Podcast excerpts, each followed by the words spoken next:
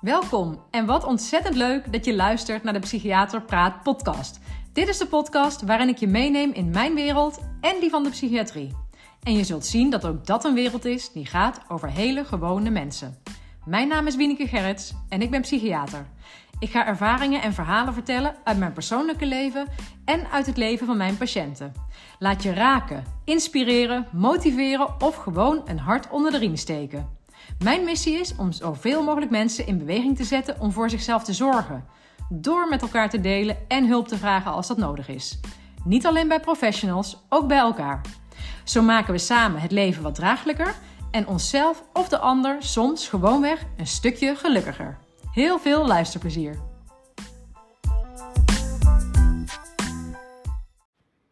Hey, goedemorgen en wat leuk dat je er weer bent. Welkom bij de Psychiater Praat podcast, de 86e aflevering alweer.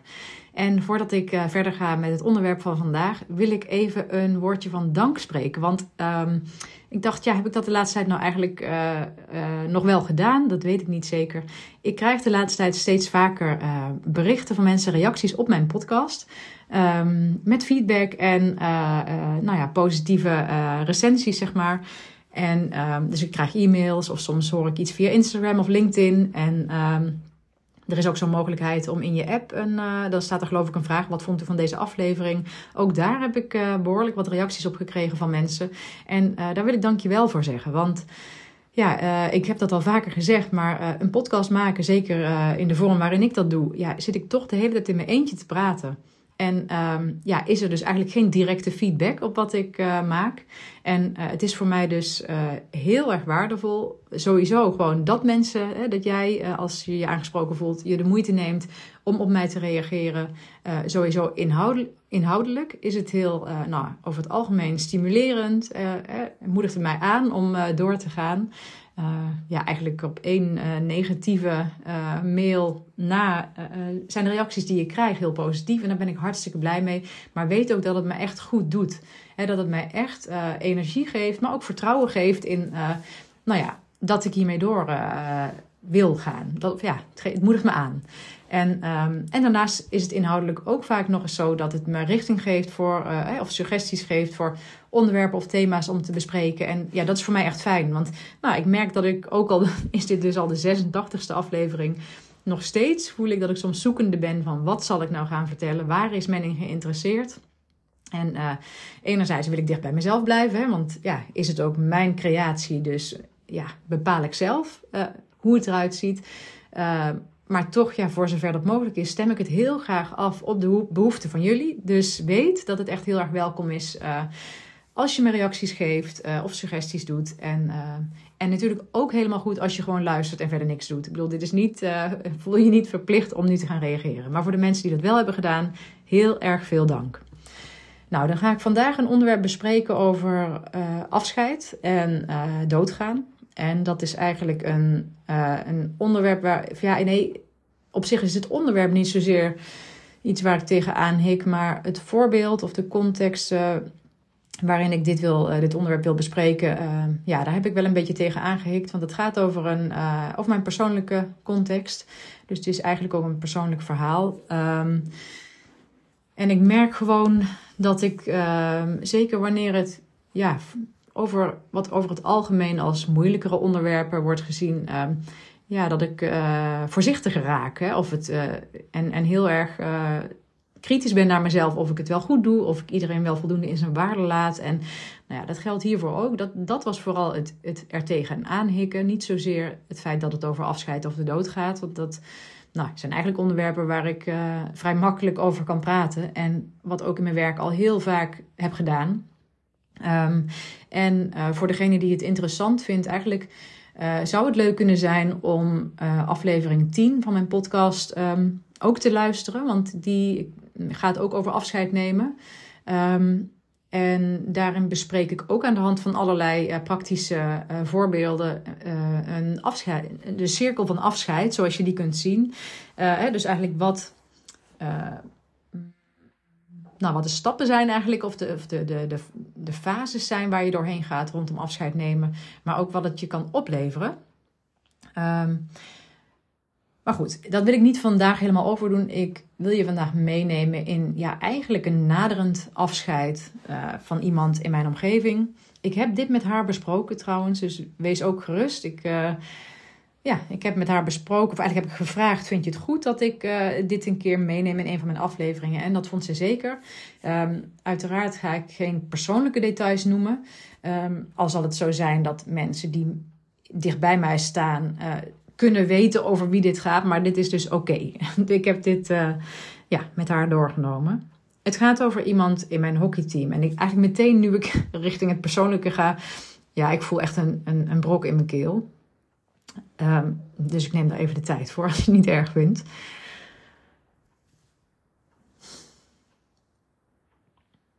Ja, dit is gewoon verdriet. Um, het gaat erover dat uh, wij binnenkort, of binnenkort, we weten de tijd niet exact, maar wij gaan op niet een lange termijn afscheid nemen van iemand uit mijn hockeyteam. En ja, zij weet dat ze gaat overlijden. Uh, ze heeft uh, terugkeer van een ernstige ziekte en dat is niet meer te genezen. En ja, het maakt ook dat, dat, ja, dat, dat ze ook echt niet meer lang heeft. En ik wil. Waarom bespreek ik dit nou eigenlijk? Dat, dat is enerzijds dus omdat. Dat is wat ik steeds doe eigenlijk. Hè. Ik heb dus die ene aflevering heel erg gehad over afscheid nemen. En ik vind het dan ook, ja, ik wou zeggen tussen aanhalingstekens, maar dan ook mooi om af en toe voorbeelden uit het hier en nu te gebruiken. Uh, om daar tegenaan te houden. Dus eigenlijk een beetje ja, theorie en praktijk samen te brengen. Dus ik denk dat het een voorbeeld kan zijn. Um, en het is ook zoals ik mijn podcast inderdaad, eh, de intentie die ik heb met mijn podcast, dat ik, het is voor een heel groot deel autobiografisch. Ik wil ook dat het heel authentiek is en ik wil eigenlijk geen onderwerpen schuwen, juist omdat ja, alles wat we tegenkomen in ons leven, uh, ja, ook mentaal iets met ons doet. Hè. En dat is natuurlijk de, de, de, de, de onderlegger van mijn podcast, de mentale gesteldheid van mensen, mentale gezondheid de psyche, wat het met ons doet. En ja, da daar zit er gewoon één van. En dit is nu een voorbeeld wat ook echt mij heel erg bezighoudt. Dus het is ook iets, het is niet iets vluchtigs. Het is niet. Ja, dit is echt iets waar ik uh, op dit moment met regelmaat uh, in gedachten en met mijn gevoelens veel mee bezig ben. Dus ik wil uh, ook daarin dit als voorbeeld nemen. En um, ik weet zeker dat het herkenbaar is voor jullie. Eh, eh, vroeg of laat zal iedereen te maken krijgen, of heb je misschien ook al gehad, uh, met mensen die ook, want je weet dat je afscheid moet gaan nemen van iemand. En dat is natuurlijk nog eens anders wanneer iemand plotseling overlijdt of ja, ineens uit je leven is. dat, is ja, dat is weer net anders natuurlijk. maar hier in dit voorbeeld gaat het over afscheid nemen van iemand die weet dat hij gaat overlijden. En ik vind het mooi om te vertellen hoe zij dat vormgeeft, hoe zij dat doet. Maar ook uh, wil ik heel erg belicht. Uh, ik wil ook echt gewoon vanuit mijn perspectief spreken. Dat is dus ook waar, waar mijn aarzeling een beetje zat. Dat ik dacht, ja, dit is slechts, tussen aanhalingstekens, iets wat bij mij op afstand gebeurt. Hè. Ook al voel ik me erg betrokken bij haar. Uh, ja, het is niet mijn leven, het is niet mijn gezin. Dus ik denk, mag ik hierover spreken? Voor haar is dit ja, gewoon het drama wat zich nu afspeelt. Um, en ja, in hoeverre mag ik dat van mij maken in deze podcast? Maar goed, nou ja, hè, daar ben ik wel uit. Dat mag inderdaad. Maar je zult dus ook horen dat ik het vanuit mijn perspectief vertel. En dat ik. Um, uh, ik, doe de, ik doe dat ook omdat ik denk dat dat dan het meest authentiek is. En ik wil haar niet tekort doen, hè, maar ik, ik, um, ja, ik, ik kan natuurlijk niet voor haar spreken. Dus ik ga even je meenemen in, um, uh, in nou, deze context. Uh, ik heb haar leren kennen twee jaar geleden. Want twee jaar geleden is het moment dat ik me aansloot bij dit hockeyteam. Ik was toen net in Arnhem komen wonen. En nou ja, ik kwam uit. Ja, ik kwam dus uit een, uit een fase van, die een aantal jaren had geduurd. Waarin ik helemaal niet in staat was om te sporten. Maar ik, ik was, het ging zeg maar lichamelijk steeds wat beter met me. En ik wilde voorzichtig weer begonnen met de sport waar ik gewoon altijd heel veel plezier in heb gehad, hockey. En ik ben eigenlijk op een voor mijn doen laag niveau ingestapt in een team. Uh, als je in de hockeywereld zit, ken je de term misschien wel. Dat heet trimhockey. Ik weet niet waar die naam vandaan komt, maar dat is eigenlijk een teamverband waarbij er geen sprake is van een competitie. Tenminste in ons geval. We trainen gewoon één keer per week, that's it. En het is eigenlijk, ehm, ja, hoe moet ik het zeggen, een heel laagdrempelige manier van uh, samen hockeyen. En met laagdrempelig, dat zeg ik omdat ehm, de niveaus verschillen enorm. Het is voor mensen die ofwel op latere leeftijd zijn gaan hockeyen, of mensen die gewoon wat rustiger aan willen doen, of mensen die fysiek iets mankeren. Maar de niveaus verschillen enorm en dat is gewoon heel erg geaccepteerd. Het, het draait niet om de prestatie. Het draait om het fysiek lekker bezig zijn, het lekker met elkaar zijn. En, uh, we hebben ook wel gewoon een vaste trainer. Dus uh, het is wel het idee dat we groeien in ons hockeyspel. Maar ja, ik denk eigenlijk dat dat laatste misschien wel. Uh, nou ja, dat is niet de, de, hoofdprioriteit. Het gaat om het samenkomen. En dat merkte ik ook toen ik daar de allereerste keer uh, een keer uh, ging proef meetrainen. Toen, toen voelde ik me daar meteen ook heel erg welkom. En het, voelde ook als een hele warme groep. En um, ja, nu naarmate ik uh, de dames, want in dit geval zijn het alleen maar vrouwen. Soms is streamhockey ook gemengd, maar dit is een groep van alleen maar vrouwen. En waarbij ik ook echt de jongste ben. Dus de meeste ja, zijn een stuk ouder dan ik. Maar dat maakt eigenlijk niet uit. Ik, ik heb iedereen leren kennen. Uh, en iedereen heeft ook wel een verhaal. En um, nou ja, sowieso heeft elk mens natuurlijk een verhaal. Hè? Dat, dat zeg ik vaker. Maar hier merk ik ook van iedereen heeft wel een levensverhaal. Waar momenten of gebeurtenissen in zitten. Waar ja, iedereen weet wel, heeft wel leren te dealen met wat tegenslag. Of, en op de een of andere manier brengt dat een soort... Uh, sfeer en stemming met zich mee in die groep. Dat we elkaar heel erg uh, waarderen, accepteren, erkennen. Zeg maar, je hoeft niks anders te zijn dan dat je bent. En dat kan misschien in iedere andere groep ook gebeuren hoor. Maar ik probeer een beetje de sfeer te beschrijven van die groep. En ook als je een keer niet komt, we, we, we, kijken elkaar nooit met scheve ogen aan of zo. Hè. Het is, dan, dan heb je er waarschijnlijk een goede reden voor. Of het nou is omdat je, zoals in mijn geval bijvoorbeeld, soms ga ik niet hockeyen omdat ik merk aan mijn lijf van ja, dat is nu even te veel. Ja, dat is gewoon oké. Maar ook als je voor werk of iets anders een keer niet komt, dat is prima. Maar aan de andere kant, het is niet alleen maar vrijblijvend. Hè. Er wordt wel, natuurlijk heb je, omdat je een, een teamverband bent, wel ook een verwachting naar elkaar. Dat ja, als je gewoon kunt, dan kom je ook.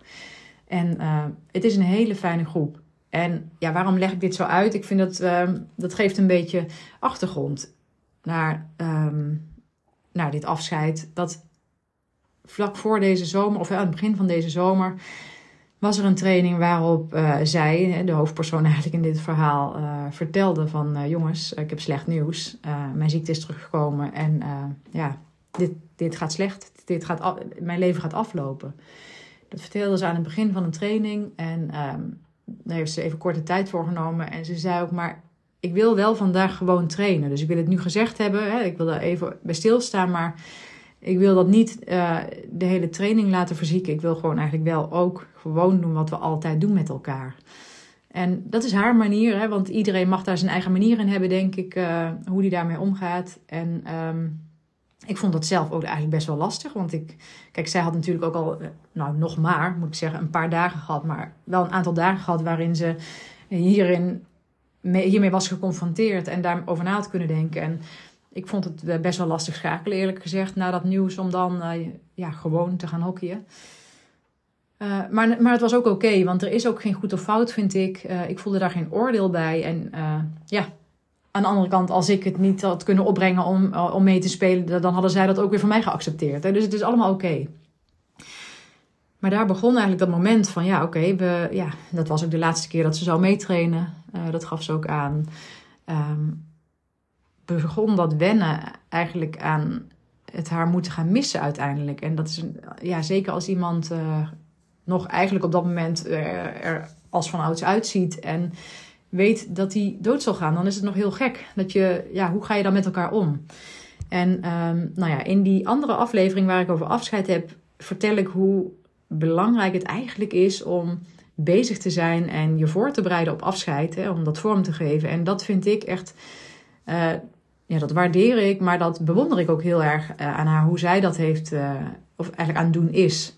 Want zij heeft heel erg bedacht wat ze belangrijk vindt nog. Hè, met welke mensen ze nog wil samenkomen. Of maar ook op welke manier ze dat wil doen. En zo uh, is er ook tot stand gekomen dat we als hockeyteam bij elkaar zouden komen. En dat, uh, dat heeft vorige week plaatsgevonden. En uh, nou, dat was eigenlijk best wel. ik, ik weet niet hoe het voor haar is natuurlijk. Hè. Ik weet dat zij het zelf heel graag wilde. Dat was één van de beperkte ja, prioriteiten die ze nog had gesteld. Die ze nog wilde gaan doen. Ehm, ik zat daar wel de hele dag tegenaan uh, te hikken, moet ik zeggen. We kwamen samen, s'avonds bij elkaar rondom het eten. En ehm, ja, dat was echt prachtig. Het was heel intens. Ja, meteen als ik daaraan denk, voel ik ook weer de, de tranen in mijn ogen prikken. Het was eigenlijk heel intens. Het was heel gemoedelijk, heel, heel prettig en warm en fijn om met elkaar te zijn. er werd wat tegen haar gezegd. zij nam zelf ook nog even het woord kort. Ehm, en verder uh, ja, was het gewoon een gezellig samen zijn. En heb ik ook nog even met haar één op één uh, gekletst. Uh, achter de schermen hebben wij ook nog zakelijk een, een connectie. Dus ook daar we het nog even over. Dat ik zei van, goh, ik kan me ook voorstellen dat je daar zo'n tabak van hebt nu. Dat, je, dat het zo geen, ja, geen waarde meer voor je heeft om daarmee bezig te zijn. En toen zei ze ook, ja, dat klopt. Ik, ja, mijn werk, mijn achtergrond, daar wil ik ook helemaal niet meer mee bezig zijn. Maar ik wil het wel netjes overdragen. Dus dat, en dat gebeurt ook en dat doet ze ook. ja, dat is ook mooi dat ze dat doet. En ik, en ik gun haar zo de ruimte nu voor, haar, voor zichzelf. En uh, naast haar eigen drama speelt er ook binnen haar intieme kring ook nog veel meer drama af. Dus het is echt, nou ja, inderdaad, uh, om haar woorden te gebruiken, het kan niet erger dan erg. En, en zo, ja, zo, zo zie, ziet dat er ook uit. Zij zit in een situatie en zij en haar uh, belangrijkste naaste zitten in een situatie die gewoon niet erger dan erg kan. Ook voor mijn gevoel. En ik zei ook van ja, maar hoe doe je dat dan nu? Wat, hoe, hoe hou je het vol? En houden jullie het uh, thuis samen vol? En toen zei ze ook, ja, je hebt gewoon geen keus. En bestaat niet erger dan erg. Dus als wij weer een slecht bericht krijgen, dan, dan neem je dat zoals het is. Iets anders kun je eigenlijk niet doen. En um, ik beaamde dat. En toen ik er later over nadacht, dacht ik, ja, ze heeft natuurlijk gelijk. Uh, je moet het ermee doen. Dus je kunt eigenlijk niet anders dan het accepteren. En nemen zoals het is. En toch bewonder ik haar heel erg in hoe zij dat doet. Omdat, um, en nogmaals, het is niet zo dat haar manier beter is dan die van iemand anders. Maar ik vind het wel heel erg knap hoe zij dit levensdrama, zeg maar, neemt. En, um, en hoe ze blijft staan. En hoe ze, zoals het er voor mij uitziet, wel in contact is met haar eigen gevoel, gevoelens. Maar dus, en ook nog in staat is om met de mensen om haar heen contact te maken. En dan snap je misschien wat ik bedoel, hè? echt contact maken. Um, aan de ene kant heb ik ook wel gezien dat zij ook wel iemand is die, nou, die het ook wel wil beperken. Want niet continu ermee bezig wil zijn. Uh, en ook wel humor gebruikt. En soms ook een beetje cynische humor gebruikt, zeg maar, om ermee om te gaan. Maar um, ja, het voelt in ieder geval heel heel oprecht, oprecht en wel in contact. En uh, ik vind dat knap. Want ik heb ook wel inmiddels om me heen uh, een paar ervaringen, niet zo heel veel, maar hè, waarbij er iemand is in mijn omgeving die weet dat hij op niet al te lange termijn zal komen te overlijden. En ik heb daar echt wel grote verschillen in gezien hoe mensen hun naderend afscheid, um, hoe ze daarmee omgaan. En um, ik heb ook gezien dat dat gepaard kan gaan met enorm veel frustratie en verzet.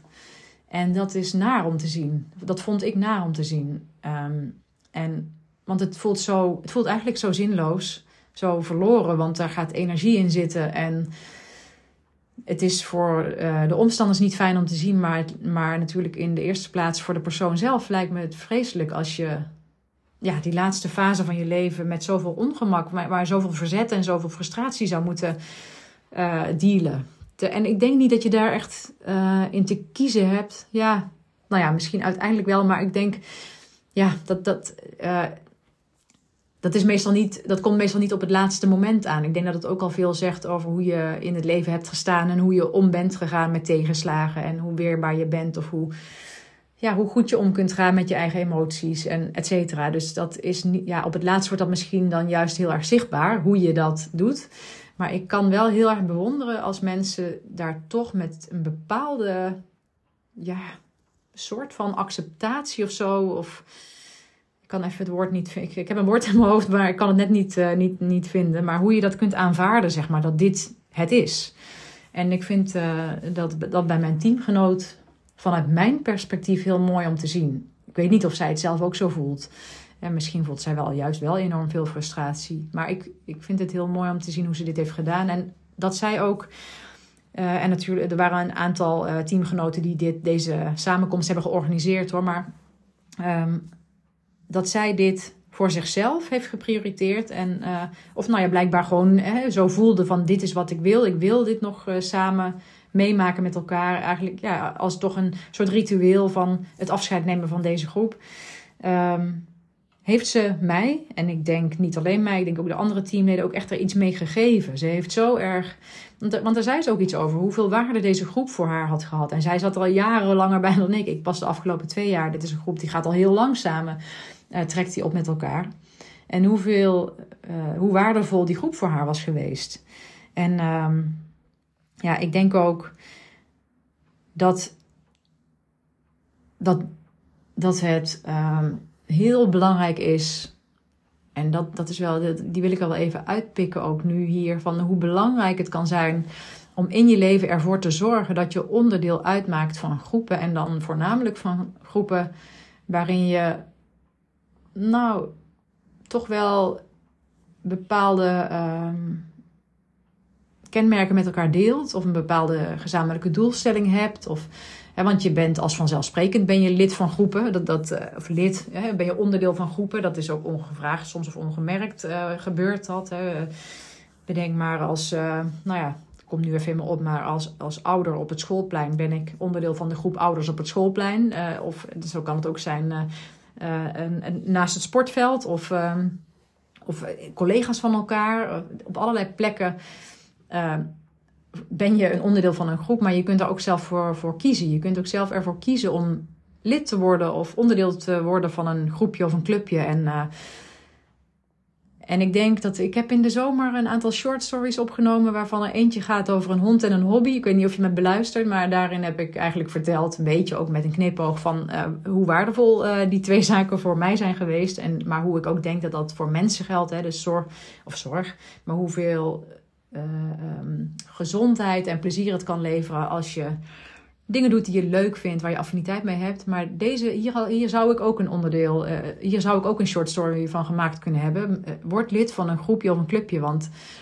nou ja, daar is dit eigenlijk een voorbeeld van. Dat je, soms heb je het eigenlijk niet door als het gewoon maar iedere week gebeurt. Hè. Iedere week ga ik naar het hockeyveld en heb ik heel veel plezier en ga ik weer met, met nieuwe energie naar huis. Maar door nu zo gezamenlijk stil te staan bij de waarde van deze groep, eigenlijk ja, met een hele nare aanleiding, namelijk dat we afscheid moeten nemen van iemand, dan dringt dat nog eens krachtiger tot mij door en, en, en de andere teamleden ook. Hoe je dit ook echt uh, in ere wilt houden. En dus het geeft ook een soort boost nu om te denken van ja, we, we moeten trouw blijven aan elkaar. En we moeten elkaar blijven aanmoedigen als een keer de slop erin raakt. Of eh, dat zijn we ja, bij wijze van spreken verplicht aan, uh, aan haar. Aan dat we dit uh, in leven houden met elkaar. En um, ja, ik denk. We kunnen niet voorspellen hoe we omgaan met het, uh, met het naderend einde van ons leven. Zeker als je het echt in de ogen kijkt. Dat kun je niet voorspellen. En er is niet één bepaalde manier waarop je dat moet doen. Maar ik zou het wel heel mooi vinden als ik dat. Uh, daarin is zij een voorbeeld voor mij, laat ik het zo zeggen. En um, ik weet niet of je er wel eens van gehoord hebt. Ik, uh, de sterfbedmentaliteit, of de uh, ja, deathbed mentaliteit. dat is eigenlijk de mentaliteit die je kunt hebben in het, in het le- tijdens het leven. Van als je op je sterfbed zou liggen, hoe wil je dan eigenlijk terugkijken op je leven? En nou ben ik er niet de voorstander van om dat de hele dag door te doen. Uh, of tenminste, ik denk ook helemaal niet dat het haalbaar is. En, en zo is in ieder geval niet hoe ik in mijn leven sta. Maar soms maak ik wel eens die toets. Uh, als ik gewoon even ergens mee zit, of ik kom er juist niet zo goed uit, of er ligt een keuze voor me waar ik uh, maar niet uitkom, dan, dan kan ik wel eens denken: ja, als, als mijn leven nu zou eindigen, hè, Waar, hoe zou, waar zou ik dan op terug willen kijken? Hoe zou ik daarop terug willen kijken? Wat is er dan belangrijk voor me? En dat kan wel een manier zijn soms om me te helpen, ja, eruit te komen. En dan, dan, als je dat, het is eigenlijk een, een perspectief shift. Hè? We, zijn, we kunnen soms heel erg ingezogen raken in ons leven. En um, nou, bepaalde dingen heel belangrijk maken. Terwijl als je uitzoomt, dat je er eigenlijk achter komt dat het ook als je gewoon bij jezelf uh, uh, te raden gaat, dat helemaal niet de belangrijkste waarden in je leven zijn. Maar dat je daar gewoon door de waan van de dag ja, toch op uitkomt. En dan kan het. Ik vind dat soms een, een fijne methode om te gebruiken om te denken: oh ja, wat nou als, het, als mijn leven vandaag of morgen afloopt? zou ik dan weten wat ik moest doen of wilde doen. En dat, dat, helpt soms wel. En het liefste zou ik willen dat ik aan het eind van mijn leven, en mocht ik dat bewust gaan meemaken, ja, ik weet natuurlijk niet hoe mijn leven gaat eindigen, maar mocht ik daar ook zo bewust tegen aankijken, dan hoop ik dat ik ook uh, ja, berusting heb. Dat woord was wat ik daar straks uh, zocht. Alsof het een soort berusting is van, ja, het is oké dat dit het is. Dat zou ik graag willen. Maar om nog um, um, even terug te halen, ook richting die theorie. Ik, uh, ik noem even de, kort de fases die ik in, de, in aflevering 10 heb besproken. Waar, waar het eigenlijk om gaat. Want dit, dit, uh, deze aflevering vertel ik rondom eigenlijk het nemen van afscheid. Maar eigenlijk gaat daar natuurlijk iets aan vooraf. En dat heb ik in, uh, in, de in het schetsen van de context ook gedaan. Het gaat er eigenlijk om dat het begint met contact. Contact tussen mensen. Nou, dat contact begon met, tussen mij en haar twee jaar geleden toen ik in dat hockeyteam kwam. En uh, de andere leden al langer geleden. En je gaat je hechten aan elkaar. En met hechten, dat kan nog uh, ook redelijk platonisch zijn, bij wijze van spreken. Maar je gaat je hechten aan elkaar gewoon omdat je een bepaalde afspraak met elkaar maakt. We gaan iedere week samen hokje en dan zien we elkaar. En, maar na verloop van tijd ontstaat er dan ook een mate van intimiteit.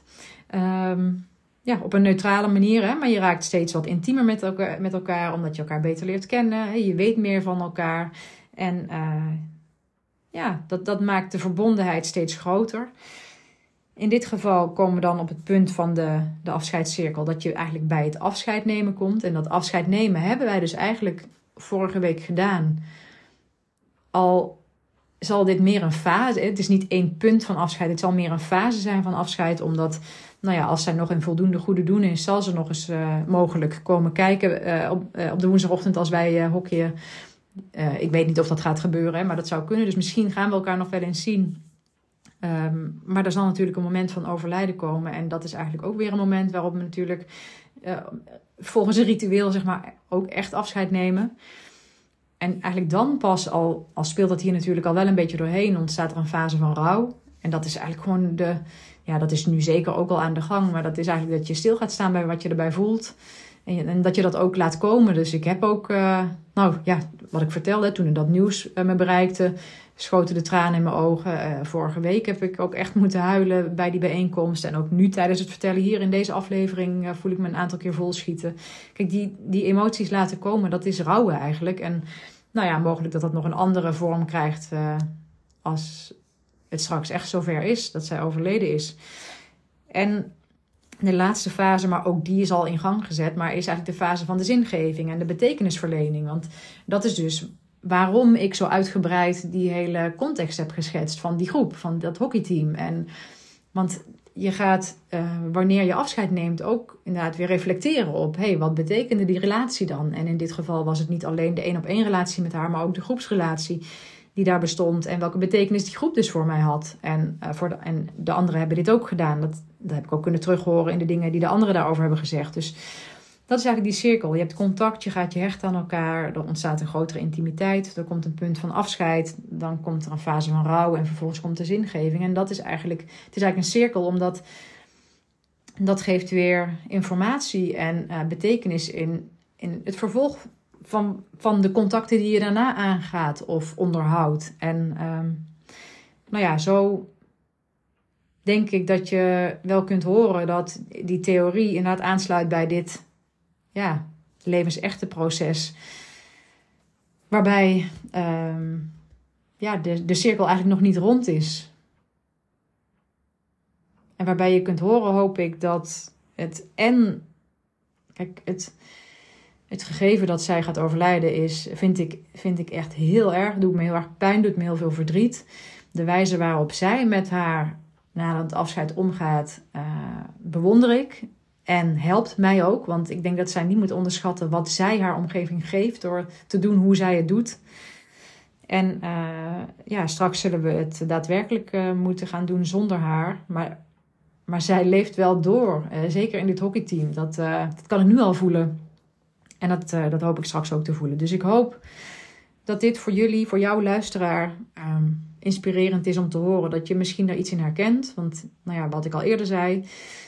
We krijgen daar vroeg of laat allemaal mee te maken. En het kan heel goed zijn dat jij daar nu middenin zit of dat hebt meegemaakt. Ik, uh, ik zie het ook in mijn, uh, in mijn huidige werk. De, de, de coachgroep die ik op dit moment heb, ehm, is het thema ook het overlijden van ouders of het naderend overlijden van een ouder en of het overlijden van een ouder op jongere leeftijd. Dus eigenlijk is het thema van overlijden en afscheid, uh, ja, dus misschien een soort toeval, maar ook heel actueel in, in de coachingssessies die ik uh, met mijn groep heb. En dus ja, we krijgen hier allemaal mee te maken. En zoals ik eigenlijk ook in, uh, in die eerdere aflevering noemde, wat voor mij helpt het heel erg om dat er heel erg te laten zijn. Om daar ook echt met elkaar over te praten.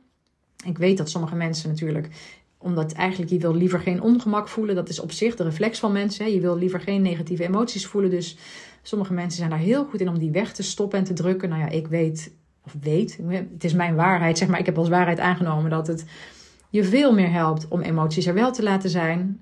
En dat kan op duizend manieren, maar één daarvan is dus om daar met elkaar over te praten. Uh, maar je kunt dat natuurlijk ook zelf doen. En een van de manieren ook waarop ik dat dus kan doen, vind ik, is om daarover te praten in deze podcast. Dan is het wel een monoloog, maar ik denk ook, uh, ik hoop, als er maar één iemand die nu luistert hiermee geholpen is, zeg maar, dan ben ik al blij. Maar ik kan me eigenlijk niet voorstellen dat er niet meer mensen zijn die, die ondanks dat het een pijnlijk en moeilijk thema is, het toch prettig vinden om hier naar te luisteren. Mocht je nou zelf iets willen delen hierover, weet dan dat ik, nou ja, ik heb het in het begin al gezegd, hè, de, de reacties en de feedback, uh, maar ook gewoon uh, andere reacties zijn heel erg welkom. En uh, soms loop ik een klein beetje achter, maar tot nu toe, als het goed is, heb ik gewoon nog op iedereen gereageerd die mij een bericht heeft gestuurd. Dus uh, nou ja, als je nou luistert en je denkt, hm, mijn bericht van een maand geleden heb je niks op gezegd, dan heb ik hem blijkbaar toch gemist. Weet dat, ik, dat het mijn intentie is om op iedereen een reactie te geven. Dus heel erg bedankt weer voor het luisteren. Dankjewel voor je aandacht en dat je het tot het einde toe uh, hebt beluisterd. Uh, ik ben ook blij dat ik het heb verteld, ondanks dat ik er een beetje tegenaan hikte. En ik hoop je volgende keer weer te zien. Tot de volgende.